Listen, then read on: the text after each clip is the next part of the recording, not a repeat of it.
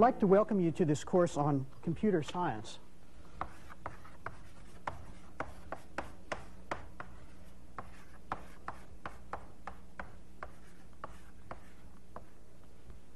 Actually, that's a terrible way to start. Uh, computer science is a terrible name for this business.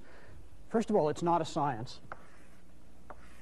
It uh, might be engineering or it might be art. Or we'll actually see that computer so-called science actually has a lot in common with magic. And we'll see that in this course. So it's not a science. It's also not really very much about computers. And it's not about computers in the same sense that, that physics is not really about particle accelerators. And uh, biology is not really about microscopes and petri dishes. And uh, it's not about computers in the same set, sense that geometry is not really about uh, using surveying instruments. In fact, there's a lot of uh, commonality between computer science and geometry. Geometry, first of all, is another subject with a lousy name. Uh, the name comes from Gaia, meaning the earth, and metron, meaning to measure. Geometry originally meant measuring the earth or, or surveying. And the reason for that was that thousands of years ago, the Egyptian priesthood developed the rudiments of geometry in order to figure out how to restore the, the boundaries of fields that were destroyed in the annual flooding of the Nile. And to the Egyptians who did that, geometry really was the use of surveying instruments. Now, the reason that we think computer science is about computers is pretty much the same reason that the Egyptians thought geometry was about surveying instruments, and that is when some field is just getting started and you don't really understand it very well, it's very easy to confuse the essence of what you're doing with the tools that you use. And indeed, on some absolute scale of things, we probably know less about the essence of computer science than the ancient Egyptians really knew about geometry. Well, what's, what do I mean by the essence of computer science? What do I mean by the essence of geometry? See, it's certainly true that these Egyptians went off and used surveying instruments. But when we look back on them after a couple of thousand years, we say, gee, what they were doing, the important stuff they were doing, was to begin to formalize notions about space and time. To start a way of talking about mathematical truths formally that led to the axiomatic method that led to sort of all of modern mathematics. Figuring out a way to talk precisely about so-called declarative knowledge, what is true. Well, similarly, I think in the future, people will look back and say, yes, those, those primitives in the 20th century were fiddling around with these gadgets called computers. But really what they were doing is starting to learn how to formalize formalize intuitions about process, how to do things. Right. Right. Starting to, to develop a way to talk precisely about, about how to knowledge, as opposed to geometry that talks about what is true. Let me give you an example of that. Let's take a look. Here is a piece of a piece of mathematics, right, that says what a square root is. Right? The square root of x is the number y such that y squared is equal to x and y is greater than 0. Now that's a fine piece of mathematics, but just telling you what a square root is doesn't really say anything about, about how you might go out and find one. Right, so let's contrast that with a piece of imperative knowledge, right? How you might go out and find a square root. This, in fact, also comes from Egypt, not, not, uh, not ancient, ancient Egypt. This is an algorithm due to Heron of Alexandria called How to Find a Square Root by Successive Averaging. And what it says is that in order to find a square root, in order to find a square root, you uh, make a guess, you improve that guess, and the way you improve the guess is to average the guess and x over the guess, and we'll talk a little bit later about what, why that's a reasonable thing. And you keep improving the guess until it's good enough. But that's a method. That's how to do something as opposed to declarative knowledge that says what you're looking for. Right? That's a process.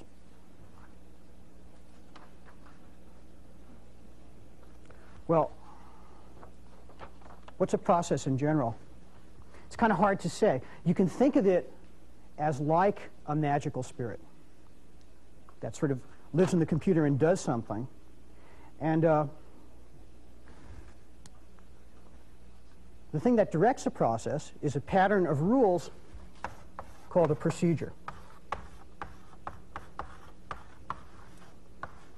So procedures are the, are the spells, if you like, that uh, control these magical spirits that are the processes. And, uh, well, I guess, you know, everyone needs a magical language, and sorcerers Right? Real sorcerers use uh, ancient Akkadian or, or Sumerian or Babylonian or whatever. We're going to conjure our spirits in a magical language called Lisp, which is a language designed for talking about, for casting the spells that are procedures to direct the processes. Now, it's very easy to learn Lisp. In fact, in a few minutes, I'm going to teach you essentially all of Lisp. I'm going to teach you essentially all of the rules. And you shouldn't find that uh, that particularly surprising. That's sort of like saying it's very easy to learn the rules of chess, and indeed in a few minutes you can tell somebody the rules of chess. But of course that's very different from saying you understand the implications of those rules and how to use those rules to become a masterful chess player. Well, Lisp is the same way. We're going to state the rules in a few minutes, and it'll be very easy to see, but what's really hard is going to be the implications of those rules, right? How you exploit those rules to be a master programmer. And the implications of those rules are going to take us the, well, the whole rest of the subject and, of course, way beyond. Okay, so in computer science, we're in the business of formalizing this sort of how to imperative knowledge, right? How to do stuff. And the real issues of computer science are, of course, not you know, telling people how to do square roots, because if that was all it was, there wouldn't be no big deal. The real problems come when we try to build very, very large systems, right? Computer programs that are, that are thousands of pages long, so long that nobody can really hold them in their heads all at once. And the only reason that that's possible is because there are techniques, there are techniques for controlling the complexity of these large systems. And these techniques for controlling complexity are what this course is really about. And in some sense, that's really what computer science is about. Now, that may seem like a very strange thing to say, because after all, a lot of people, besides computer scientists, deal with controlling complexity. Right? A, a large airliner is an extremely complex system and the aeronautical engineers who design that are, you know, are dealing with immense complexity. But there's a difference between that kind of complexity and what we deal with in computer science. And that is that, that computer science, in some sense, isn't real.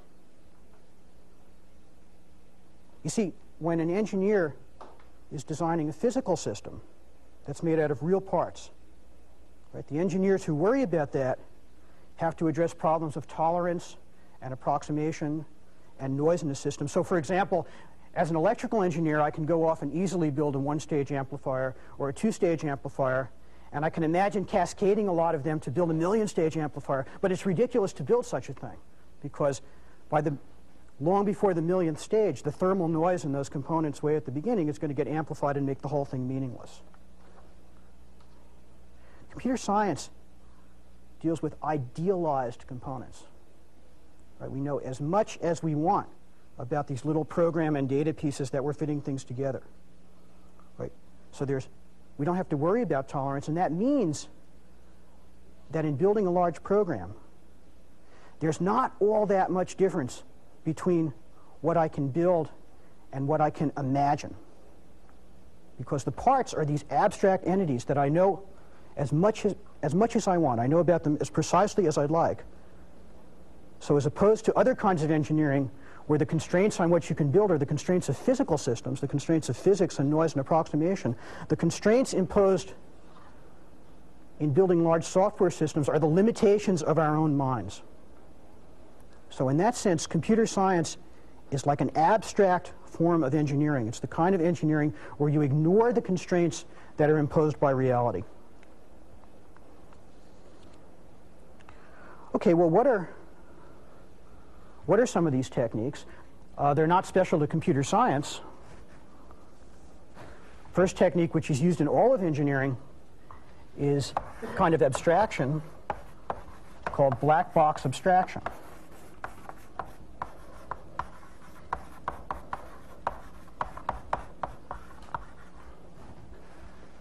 Right? Take something and uh, you know, build a box about it. Let's see, for example, uh, we looked at, at that square root method. I might want to take that and build a box. That sort of says to find the square root of x, and that might be a whole complicated set of rules, and that might end up being a kind of thing where I can put in, say, 36 and say, what's the square root of 36? And out comes 6. Right? And the important thing is that I'd like to design that so that if uh, George comes along and would like to compute, say, the square root of a plus the square root of b, he can take this thing and use it as a, as a module without having to look inside and build something that looks like this. It might be an a and a b and a square root box and another square root box, and then something that adds. That would put out the answer. And you can see, just from the fact that I want to do that, is from George's point of view, the internals of what's in here should not be important. So for instance, it shouldn't matter that when I wrote this, I said, I want to find the square root of x. I could have said the square root of y, or the square root of a or, or anything at all. Right? That's the fundamental notion of, uh, of putting something in a box using black box abstraction to suppress detail. And the reason for that is you want to go off and build, build bigger boxes. Now, there's another reason for doing black box abstraction other than you want to suppress detail for building bigger boxes. Sometimes you want to say that you're way of doing something, your how-to method, is an instance of a more general thing. And you'd like your language to be able to express that generality. Let me uh, show you another example, sticking with square root. Let's go back and take another look at, at that uh, slide with the square root algorithm on it. Right, remember what that says. That says in order to, to do something, I make a guess, and I improve that guess and I sort of keep improving that guess. Right? And I sort of, so there's the general strategy of uh, I'm looking for something, and the way I find it is that I keep improving it. Now that's a particular case of another kind of strategy for finding a fixed point of something. See, a fixed point of a function, a fixed point of a function is something, is a value, fixed point of a function f is a value y such that, that f of y equals y. And the way I might do that is start with a guess, and then if I want something that doesn't change when I keep applying f, is I, I'll keep applying f over and over until that result doesn't change very much. Right, so there's a general strategy. And then, for example, to compute the square root of x, I can try and find a fixed point of the function which takes y to the average of x over y. And the idea of that is that if I really had y equal to the square root of x, then y and x over y would be the same value. They'd both be the square root of x, right? Because right? x over the square root of x is the square root of x.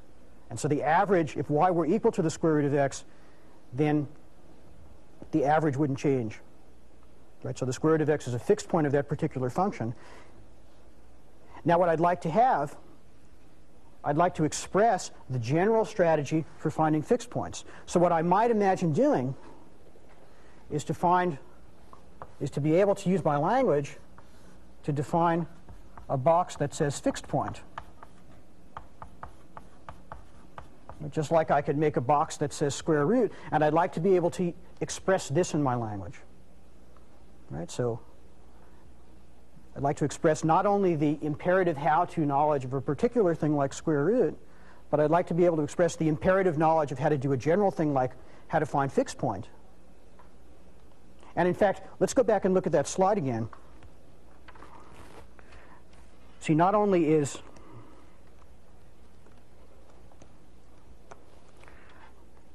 is this a piece of imperative knowledge, how to find a fixed point, but over here on the bottom, there's another piece of imperative knowledge, which says one way to compute square root is to apply this general fixed point method.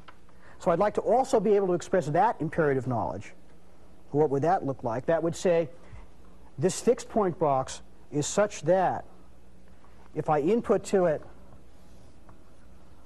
the function that takes y to the average of y and x over y, then what should come out of that fixed point box is a method for finding square roots. So in these boxes we're building, we're not only building boxes that you input numbers and output numbers, we're going to be building in boxes that, in effect, compute methods like finding square root. And my take is their input, inputs functions, like y goes to the average of y and x over y. Right? The reason we want to do that, see, the reason this is a procedure, will end up being a procedure, as we'll see, whose value is another procedure. The reason we want to do that is because procedures are going to be our ways of talking about imperative knowledge. And the way to make that very powerful is to be able to talk about other kinds of knowledge. So here is a procedure that, in effect, talks about another procedure, right? A general strategy that itself talks about general strategies. Okay, well, our first topic in this course, there'll be three major, major topics, will be black box abstraction. Let's look at that in a little bit more detail. What we're going to do is we will we'll start out talking about how Lisp is built up out of primitive objects. Right? What does the language supply with us? And we'll see that there are primitive procedures and primitive data. Then we're going to see how do you take those primitives and combine them to make more complicated things. Right? Means of combination. And what we'll see is that there are ways of putting things together, putting primitive procedures together to make more complicated procedures. And we'll see how to put primitive data together to make compound data. Then we'll say, well, having made those compound things, how do you abstract them? How do you put those black boxes around them so you can use them as components in more complex things? And we'll see that's done by defining procedures and a technique for dealing with compound data called data abstraction. And then what's maybe the most important thing is going from just the rules to how does an expert work? How do you express common patterns of doing things, like saying, well, there's a general method of fixed point, and square root is a particular case of that. And we're going to use, I've already hinted at it, something called higher order procedures, namely procedures whose inputs and outputs are themselves procedures. And then we'll also see something very interesting. We'll see as we go further and further on and become more abstract, there'll be very, well, the line between what we consider to be data and what we consider to be procedures is going to blur at an incredible rate. Okay. All right, well, that's, uh, that's our first subject, black box abstraction. Let's look at the second topic. I can introduce it use it like this. See, suppose I, I want to express the idea. Okay, remember, we're, we're talking about ideas. Suppose I want to express the idea that I can take something and multiply it by the sum of two other things. So for example, I might say, if I add 1 and 3 and multiply that by 2, I get 8. But I'm talking about the general idea of what's called linear combination, that you can add two things and multiply them by something else. It's very easy when I think about it for numbers, but suppose I, I also want to use that same idea to think about, I could add two vectors, a1 and a2, and then scale them by some factor x and get another vector. Or I might say I want to think about a1 and a2 as being polynomials, and I might want to add those two polynomials and then multiply them by 2 to get a more complicated one.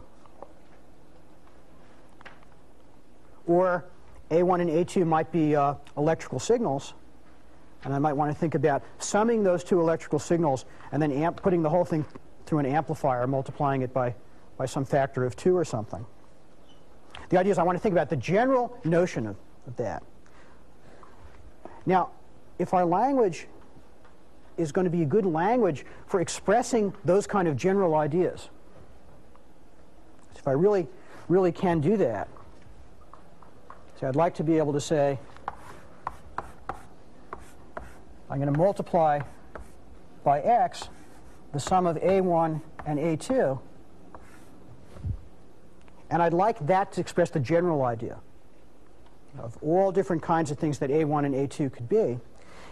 Now, if you think about that, there's a problem because, after all, the actual primitive operations that go on in the machine are obviously going to be different if I'm adding two numbers than if I'm adding two polynomials or if I'm adding the representation of two uh, electrical signals or waveforms.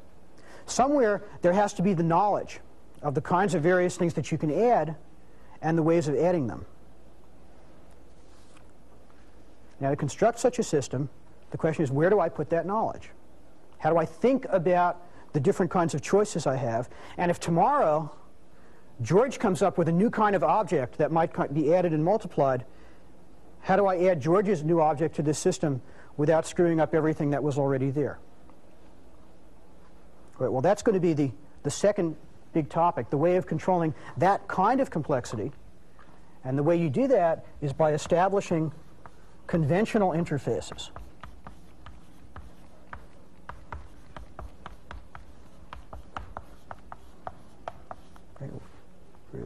Agreed upon ways of plugging things together, just like uh, in electrical engineering, people have standard impedances for connectors.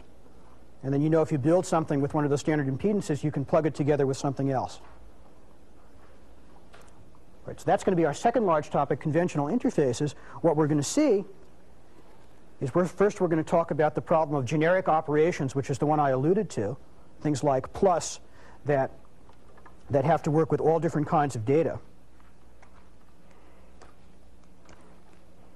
So we talk about generic operations. Then we're going to talk about really large-scale structures. How do you put together very large programs that model the kinds of complex systems in the real world that you'd like to model? And what we're going to see is that there are two very important metaphors for putting together such systems. One is called object-oriented programming, where you sort of think of your system as a kind of society full of little things that interact by sending information between them.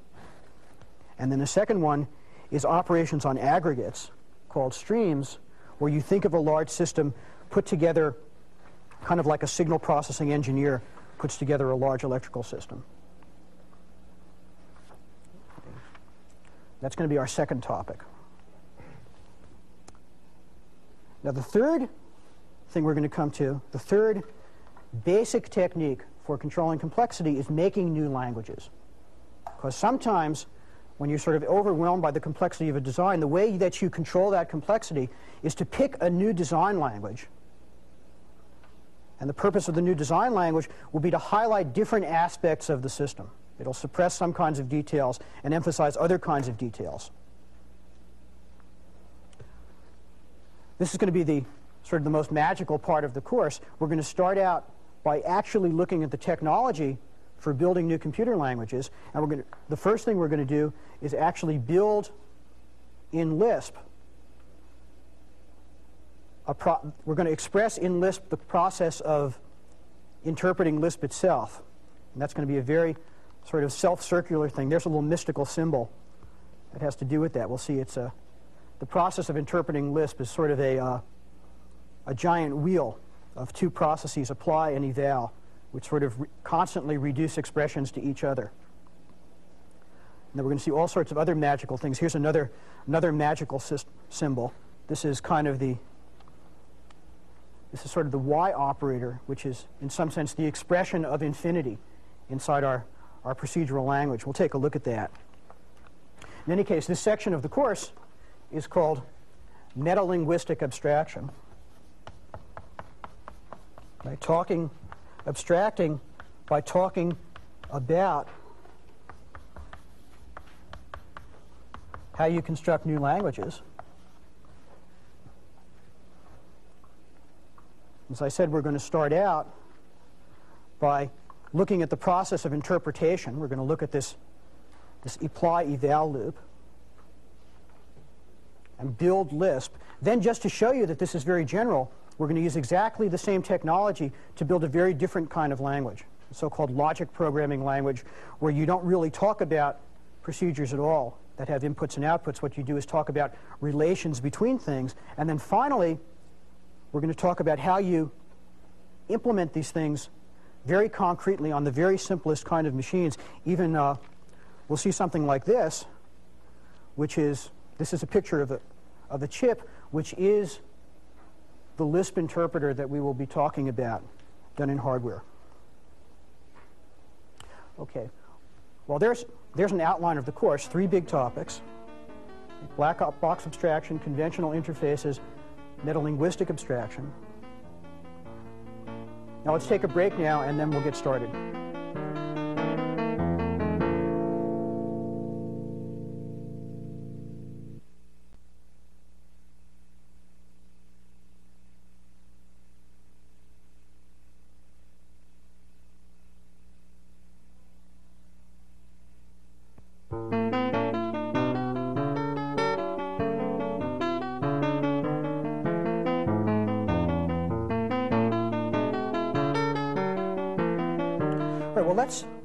Actually start in learning Lisp now. Actually, we'll start out by learning something much more important, maybe the very most important thing in this course, which is not Lisp in particular, of course, but rather a general framework for thinking about languages that I already alluded to. When somebody tells you they're going to show you a language, what you should say is, all right, what I'd like you to tell me is what are the what are the primitive elements What does the language come with? Then, what are the ways you put those together? What are the means of combination? What are the things that allow you to take these primitive elements and build bigger things out of them? What are the ways of putting things together? And then, what are the means of abstraction? How do we take those complicated things and draw those boxes around them? How do we name them so that we can now use them as if they were primitive elements in making still more complex things, and so on, and so on, and so on. So when someone says to you, gee, I have a great new computer language, you don't say, how many characters does it take to invert a matrix? Right? It's irrelevant. Right? What you say is how, if the language did not come with matrices built in or with something else built in, how could I then build that thing? What are the means of combination which would allow me to do that? And then what are the means of abstraction which allow me then to use those as elements in making more complicated things yet? Right, well, we're going to see that Lisp has some primitive data and uh, some primitive procedures. In fact, let's let's really start. Uh, here's a piece of primitive data in Lisp. Let's see. Right. number 3. Actually, if I'm being very pedantic, that's not the number 3. That's some symbol that represents uh, you know, Plato's concept of the number 3. Right? And uh, here's another, here's some more primitive data in Lisp. Right? Right? 17.4, actually some representation of 17.4. And uh, here's another one, 5. Here's another primitive object that's built in Lisp.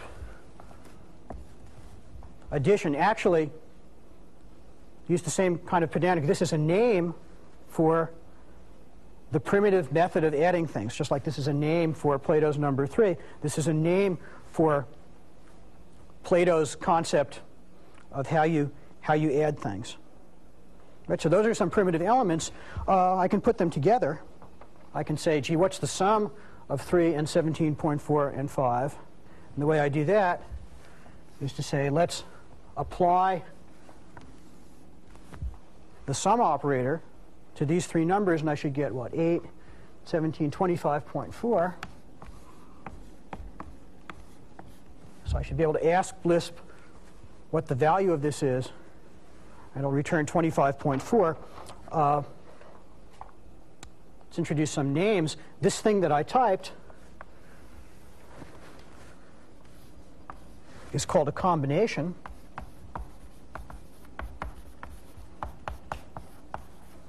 And a combination consists in general of applying an operator so this is an operator.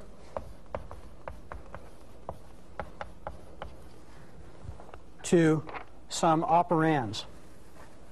These are the operands.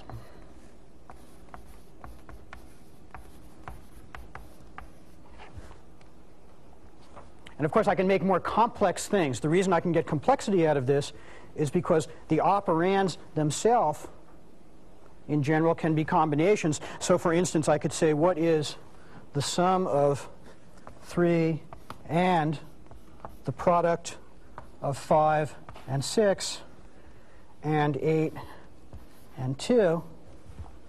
And I should get, let's see, uh, 30, 40, 43. So this should tell me that that's 43. Forming combinations, well, is the basic means of combination that we'll be looking at. And then, well, you see some, some syntax here. Lisp uses what's called prefix notation, which means that the operator that the operator is written to the, the left of the operands. It's just a convention. And notice it's fully parenthesized. And the parentheses make it completely unambiguous. So by looking at this, I can see that there's the operator, and there are one, two, three, four operands, right? And I can see that the second operand here is itself some combination that has one operator and two operands. Parentheses in Lisp are a little bit, well, are very unlike parentheses in conventional mathematics. In mathematics, we sort of use them to mean grouping. And it sort of doesn't hurt if sometimes you leave out parentheses if people understand that that's a group. And in general, it doesn't hurt if you put in extra parentheses because that, that maybe makes the grouping more distinct. Lisp is not like that. In Lisp, you cannot leave out parentheses and you cannot put in extra parentheses. Right? Because putting in parentheses always mean exactly and precisely this is a combination which has meaning. Apply an operator to operands. And if I left this out, if I left those parentheses out, it would mean something else. In fact, the way to think about this is really what I'm doing when I write something like this is writing a tree. So this combination is a tree that has a plus and then a 3 and then a something else and an 8 and a 2 and then the something else here is itself a little subtree that has a star and a 5 and a 6 and the way to think of that is really what's going on are we're writing these trees, and parentheses are just a way to write this two-dimensional structure as a linear character string. Because uh, at least when Lisp first started and people had teletypes or punch cards or whatever, this was more convenient. And they couldn't, maybe if Lisp started today, we would, the syntax of Lisp would look like that. Well, let's, let's look at what that actually looks like on the computer. Right here I have a, a Lisp interaction set up. There's an editor. And on the top, I'm going to type some values and ask Lisp what they are. So for instance, I can say to Lisp, what's the value of that symbol? That's 3. And I ask Lisp to evaluate it. And there you see Lisp is returned on the bottom and said, oh, yeah, that's 3. Or I can say, uh, what's the sum of 3 and 4 and 8? What's that combination? And ask Lisp to evaluate it. Right, and that's 15. Or I can type in something more complicated. I can say, what's the sum of the product of 3 and the sum of 7 and uh, 19 and a half. And you'll notice here that Lisp has something built in that helps me keep track of all these parentheses. Watch as I type the next close parentheses, which is going to close the combination starting with the star. The opening one will flash. There. Here, I'll rub those out and do it again. Type close, and you see that closes the plus. Close again, that closes the star. Right now I'm back to the sum, and maybe I'm going to add that all to 4. That closes the plus. Now I have a complete combination, and I can ask Lisp for the value of that. That kind of paren balancing is something that's, that's built into a lot of Lisp systems to help you keep track because it is kind of hard just by hand doing all these parentheses. There's another, there's another kind of convention for keeping track of parentheses. Let me write another complicated combination. Let's take the sum of the product of 3 and 5 I'm going to add that to something. And now what I'm going to do is I'm going to indent so that the operands are written vertically. What's the sum of that and the product of 47 and uh, let's say the product of 47 with the difference of 20 and 6.8. That means subtract 6.8 from 20. Now you see the parentheses close, close the minus, close the star. And now let's get another operator. You see the Lisp editor here is indenting to the right position automatically. Help me keep track. All right, here, do that. Again, I'll close that last parentheses again. You see it balances the plus. All right, now I can say, what's the value of that? All right, so uh, those two things, indenting to the right level, which is called pretty printing, and uh, flashing parentheses are two things that a lot of Lisp systems have, have built in to help you keep track, and you should learn how to use them. Okay, well, those are the primitives. There's a means of combination. Now let's go up to the means of abstraction. Right, I'd like to be able to take the idea that I do some combination like this and abstract it and give it a simple name so I can use that as an element. And I do that in Lisp with define. So I could say, for example, define A to be the product of 5 and 5. And now I could say, so, say, for example, to Lisp, what is the product of A and A? Right, and this should be 25 and this should be 625. And then, crucial thing, I can now use A. Here I've used it in a combination. But I could use that in other more complicated things that I name in turn. So I could say define B to be the sum of, we'll say, A and the product of 5 and A. You can close the plus. Well, let's take a look at that on the computer and see how that looks. So I'll, I'll just type what I wrote on the board. I could say define A to be the product of 5 and 5. And I'll tell that to Lisp. And notice what Lisp responded there with was an A in the bottom. In general, when you type in a definition at Lisp, it responds with the, the name, the symbol being defined. Now I could say to Lisp, what is the product of A and A? It says that's 625. I can define B to be the sum of A and the product of 5 and A. Close a paren, closes the star. Close the plus, close the define. Lisp says, OK, B, there on the bottom. And now I can say to Lisp, what's the value of B? And I can say something more complicated, like what's the sum of A and the quotient of B and 5. That slash is divide, another primitive operator.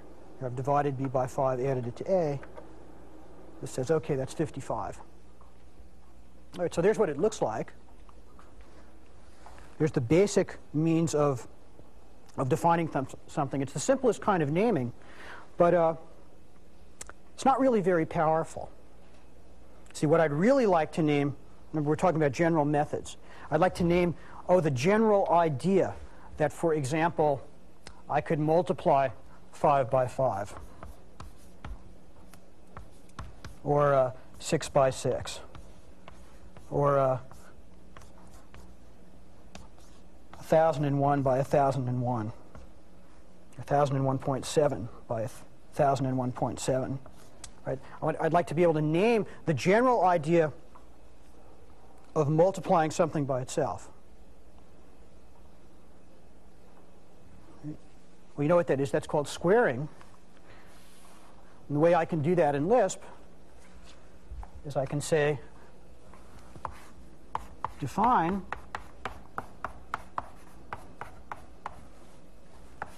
to square something x, multiply x by itself.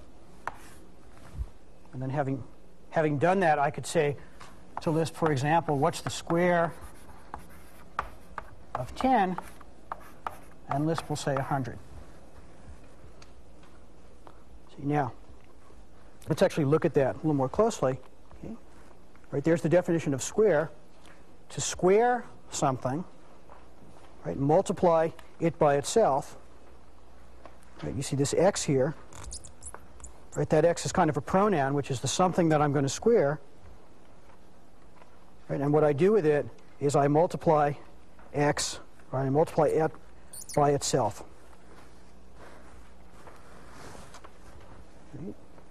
Okay. All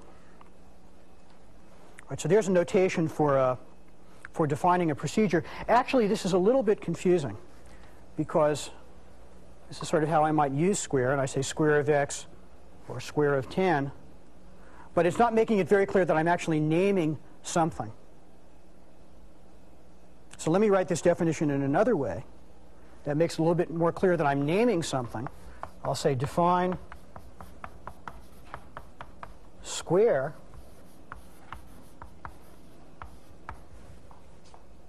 to be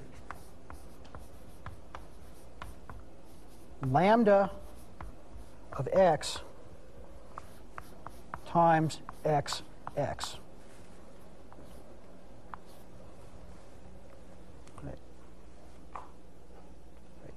Here I'm naming something square, right? Just like over here I'm naming something A.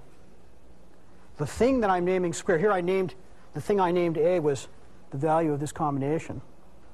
Here the thing that I'm naming square is this thing that begins with lambda, and lambda is Lisp's way of saying make a procedure. Let's look at that more closely on the slide. The way I read that definition is to say I define square to be, make a procedure, that's what the lambda is, make a procedure with an argument named x. And what it does is return the result of multiplying x by itself. Now, in general, we're going to be using we're going to be using this top form of defining just because it's a little bit more convenient. But don't lose sight of the fact that it's really this. In fact, as far as the Lisp interpreter is concerned, there's no difference between typing this to it and typing this to it. And there's a word for that. Word, sort of syntactic sugar. What syntactic sugar means, it's having somewhat more convenient surface forms for typing something. So this is just really syntactic sugar for this underlying thing with the lambda. And the reason you should remember that is don't forget that when I write something like this, I'm really naming something. I'm naming something square, and the something that I'm naming square is a procedure that's getting constructed. Okay, well, let's, let's look at that on the computer, too. Okay. So I'll come in, I'll say define square of x to be times x, x. And I can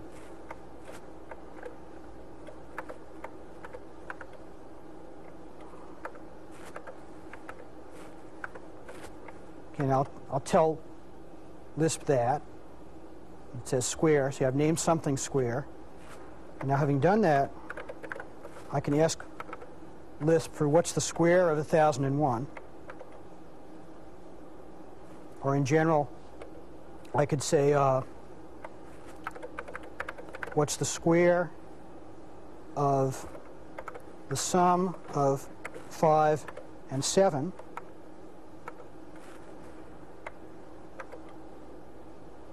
Right, square of 12 is 144. Or I can use square itself as an element in some combination. I can say, what's the sum of the square of 3 and the square of 4? Right? 9 and 16 is 25. Or I can use square as an element in some much more complicated thing. I can say, what's the, what's the square of the square of the square of uh, 1001.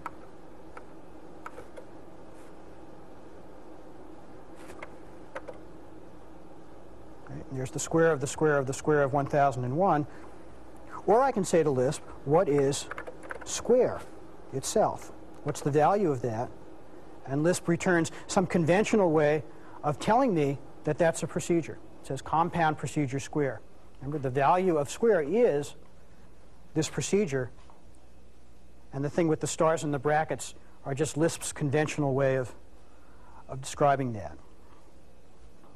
Okay, let's look at, at two more examples of defining. Here on this, right here, here are two more procedures. I can define the average of x and y to be the sum of x and y divided by 2. Or having had average and uh, mean square, having had average and square, I can use that to talk about the mean square of something, which is the average of the square of x and the square of y. So for example, having done that, I could say what's the mean square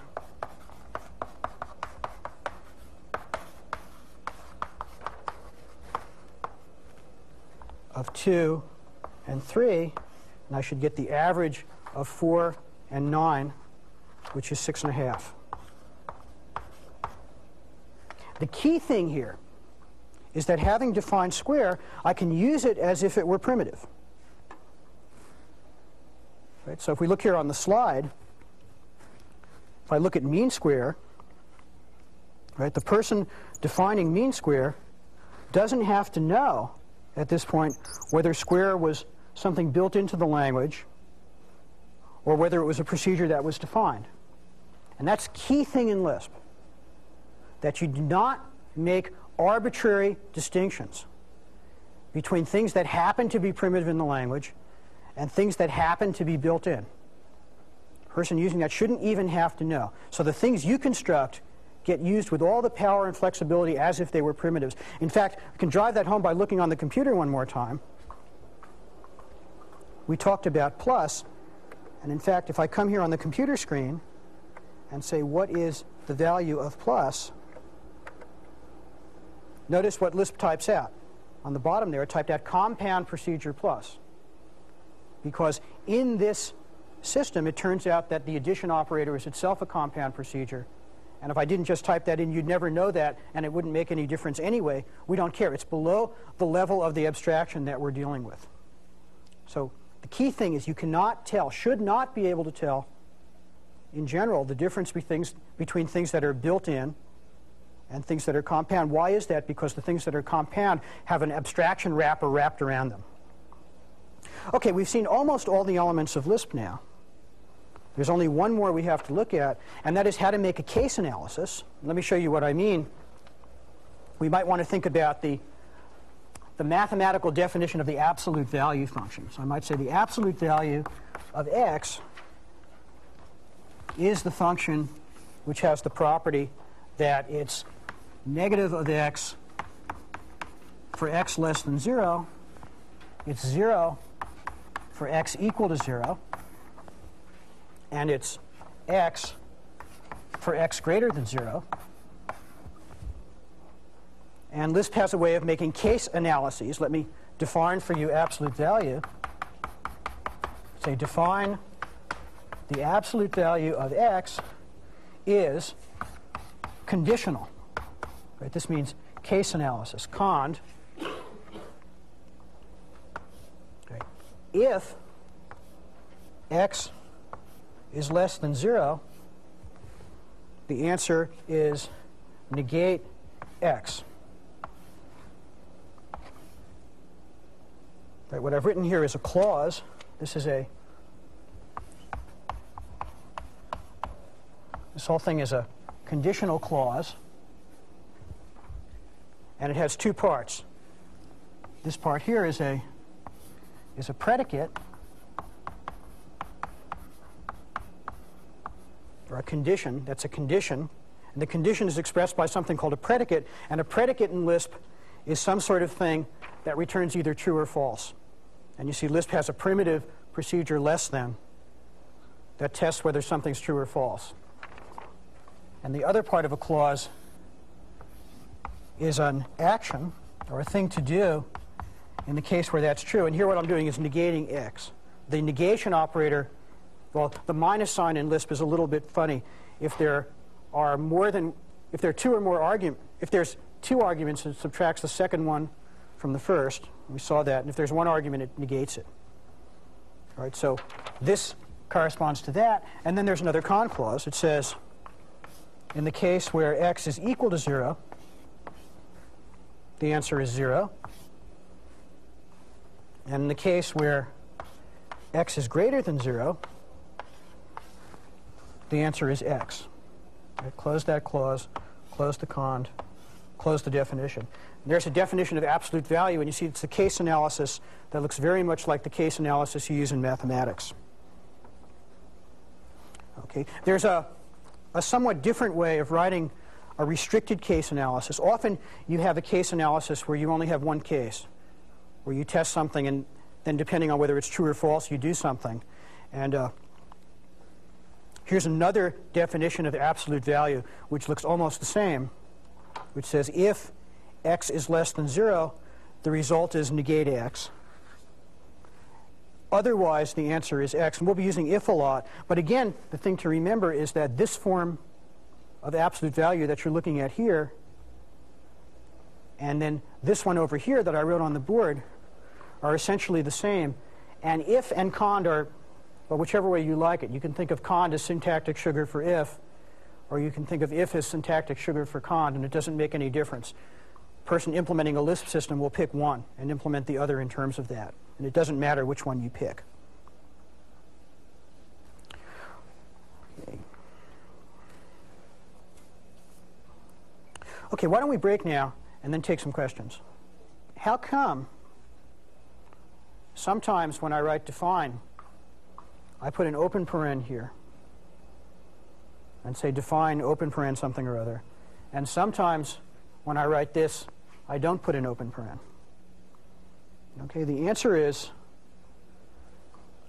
this particular form of define, where you say define some expression, is this very special thing for defining procedures.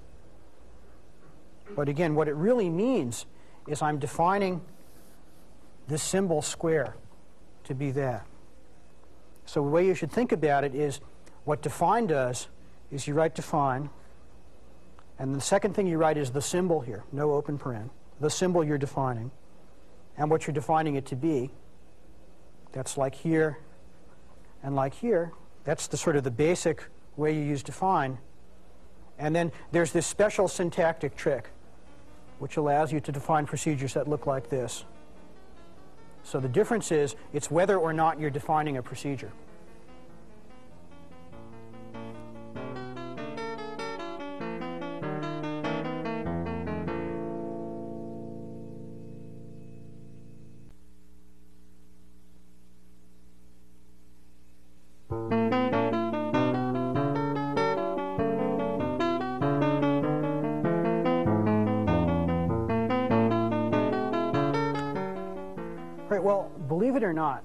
Actually now know enough Lisp to write essentially any numerical procedure that you'd write in a language like Fortran or BASIC or whatever, or essentially any other language. You're probably saying that's, a, that's not believable, right? Because you know that these languages have things like for statements and, and do until while or something. But uh, we don't really need any of that. In fact, we're not going to use any of that in this course. Let me let me show you by, again, looking back at, at square root. Let's go back to this uh, square root algorithm of Heron of Alexandria. Remember what that said? It said to uh, find an approximation to the square root of x. You make a guess. You improve that guess by averaging the guess and x over the guess. You keep improving that until the guess is good enough. I already alluded to the idea. The idea is that if the initial guess that you took, if that initial guess was actually equal to the square root of x, then g here would be equal to x over g. So if you hit the square root, averaging them wouldn't change it. If the g that you picked was larger than the square root of x, then x over g will be smaller than the square root of x, so that when you average g and x over g, you get something in between. Right? So if you pick a g that's, that's too small, your answer will be too large. If you pick a g that's too large, if your g is larger than the square root of x, then x over g will be smaller than the square root of x. So averaging always gives you something in between, and then it's not quite trivial, but it's, it's possible to show that, in fact, if g misses the square root of x by a little bit, the average of g and x over g will actually keep getting closer to the square root of x. So if you keep doing this enough, you'll eventually get as close as you want. And then there's another fact that you can always start out this process by using 1 as an initial guess. And it'll always converge to the square root of x. Right, so that's this method of successive averaging due to Heron of Alexandria. Let's, uh, let's write it in Lisp. Well, the central idea is uh, what does it mean to try a guess for the square root of x. Okay, let's write that. So we'll say define to try a guess for the square root of x. What do we do? We'll say if the guess is good enough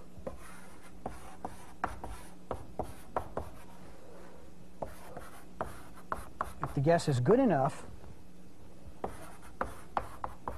to be a guess for the square root of x, then as an answer we'll take the guess. Otherwise, we will try the improved guess. We'll improve that guess for the square root of x, and we'll try that as a guess for the square root of x. close the try, close the if, close the define. So that's how we try a guess. And then the next part of the process said, in order to compute square roots, we'll say define to compute the square root of x, we will try 1 as a guess for the square root of x. Well, we have to define a couple more things. Uh, we have to say, how is a guess good enough? And how do we improve a guess? So let's look at that. The algorithm to improve a guess, right, to improve a guess for the square root of x, we average, that was the algorithm, we average the guess with the quotient of dividing x by the guess. Right, that's how we improve a guess. And to tell whether a guess is good enough, well, we have to decide something. Let's, this is supposed to be a guess for the square root of x, so one possible thing you can do is say, when you take that guess and square it, do you get something very close to x? For example, so what that, one way to say that is to say, I square the guess, subtract x from that, and see if the absolute value of that whole thing is less than some small number, which depends on my purposes. Right? Okay, so there's a there's a complete procedure for how to compute the square root of x. Let's uh, look at the structure of that a little bit. Right? I have the whole thing. I have the notion of how to how to compute a square root. That's some kind of module right? That's some kind of black box. It's defined in terms of, right? It's defined in terms of how to try a guess for the square root of x. Try is defined in terms of, well, telling whether something's good enough and telling how to improve something. So good enough. Try is defined in terms of good enough and improve. And let's see what else do I fill in. Well, you all go down this tree. Good enough was defined in terms of absolute value and square. And improve was defined in terms of something called averaging. And then some other primitive operator. So try, square root is defined in terms of try. Try is defined in terms of good enough and improve, but also try itself. So try is also defined in terms of how to try itself. Well, that may give you, give you some problem, right? Your, your high school geometry teacher probably told you that it's, it's naughty to try and define things in terms of themselves because it doesn't make sense, but that's false. Right? Sometimes it makes perfect sense to define things in terms of themselves, and this is a case. And we can look at that. We can write down what this means. We say, suppose I ask Lisp what the square root of 2 is. Well, what's the square root of 2 mean? Well, that means I try 1 as a guess for the square root of 2. Right, now I look, I say, gee, is, is 1 a good enough guess for the square root of 2? And that depends on the test that good enough does. And in this case, good enough will say, no, 1 is not a good enough guess for the square root of 2. So that'll reduce to saying I have to try the improved, an improved, improved 1 as a guess for the square root of 2. And try that as a guess for the square root of 2. Improving 1 for the, as a guess for the square root of 2 means I average 1 and 2 divided by 1. Right, so this is going to be the average. This piece here will be the average of 1 and the quotient of 2 by 1. Right, so that's, that's this piece here. And I'm going to try, right, and this is 1.5. So this square root of 2 reduces to trying 1 for the square root of 2, which reduces to trying 1.5 as a guess for the square root of 2. Right? So that makes, that makes sense. Let's look at the rest of the process. Here, if I try 1.5, Right, that reduces 1.5 turns out to be not good enough as a guess for the square root of 2. So that reduces to trying the average of 1.5 and 2 divided by 1.5 as a guess for the square root of 2. That average turns out to be 1.333. So this whole thing reduces to trying 1.333 as a guess for the square root of 2, and then so on. Right? That reduces to another called a good enough, 1.4 something or other, and then it keeps going until the process finally stops with something that, that good enough thinks is good enough, which in this case is, is 1.4142 something or other. Right? So the process makes, makes perfect sense. Uh, this, by the way, is called a recursive definition.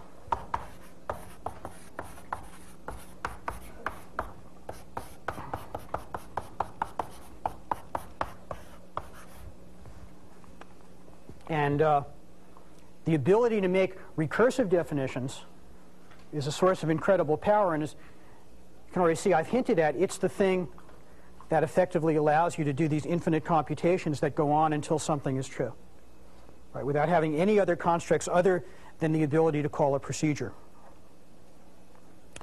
Well, let's see, there's one more thing that I said. Let me show you a variant of this definition of square root uh, here on the slide.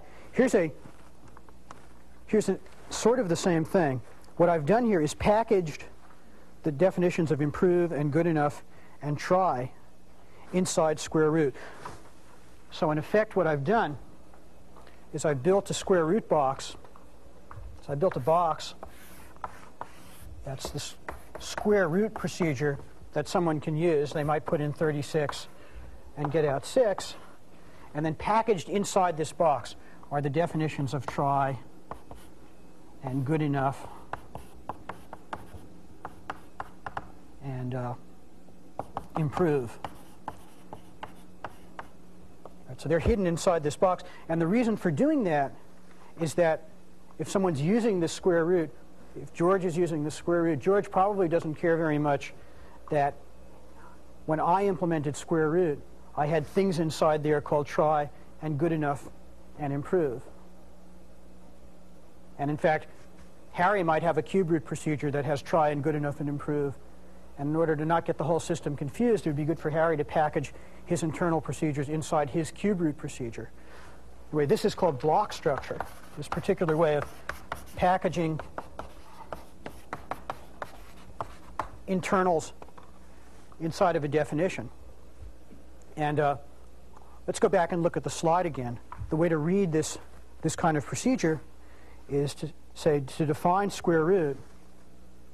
Well, inside that definition, I'll have the definition of an improve and the definition of good enough and the definition of try. And then subject to those definitions, the way I do square root is to try 1. And notice here I don't have to say 1 as a guess for the square root of x because since it's all inside this square root, it sort of has this x known.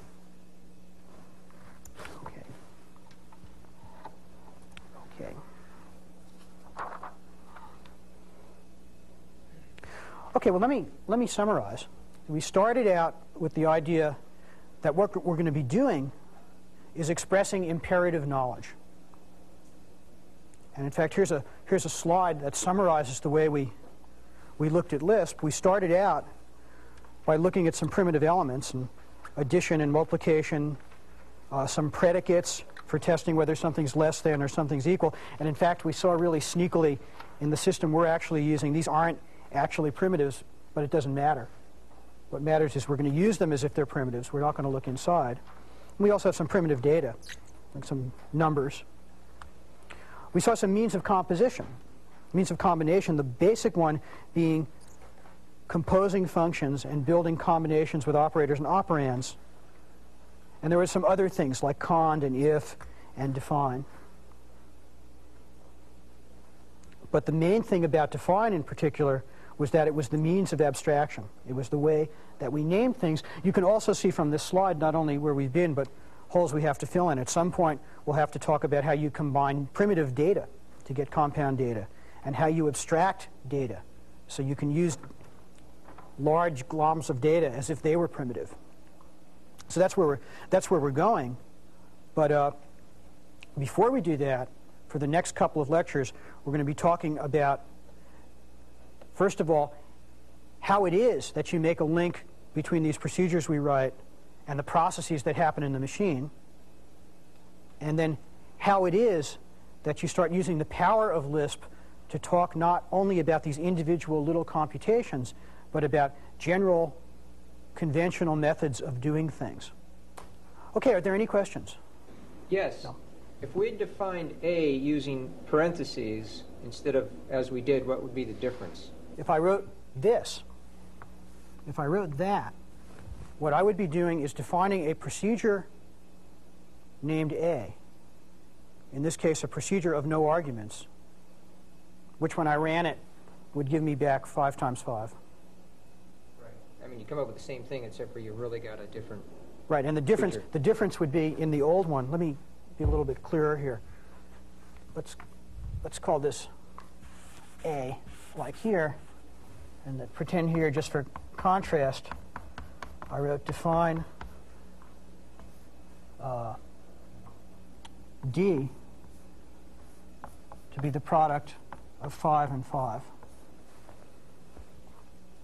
And the difference between those, let's think about interactions with the Lisp interpreter. I, would, I could type in A, and Lisp would return 25. I could type in D. If I just typed in D, Lisp would return compound procedure D. Because that's what it is. It's a procedure. I could run D. I could say, what's the value of running D? Here is a combination with no operands. And I see there are no operands. I didn't put any after D. And it would say, oh, that's 25. Or I could say, uh, just, for, just for completeness, if I typed in, what's the value of running A, I get an error. The error would be the same one as, as over there. It'd be the error would say, uh, sorry, 25, which is the value of A, is not an operator that I can apply to something.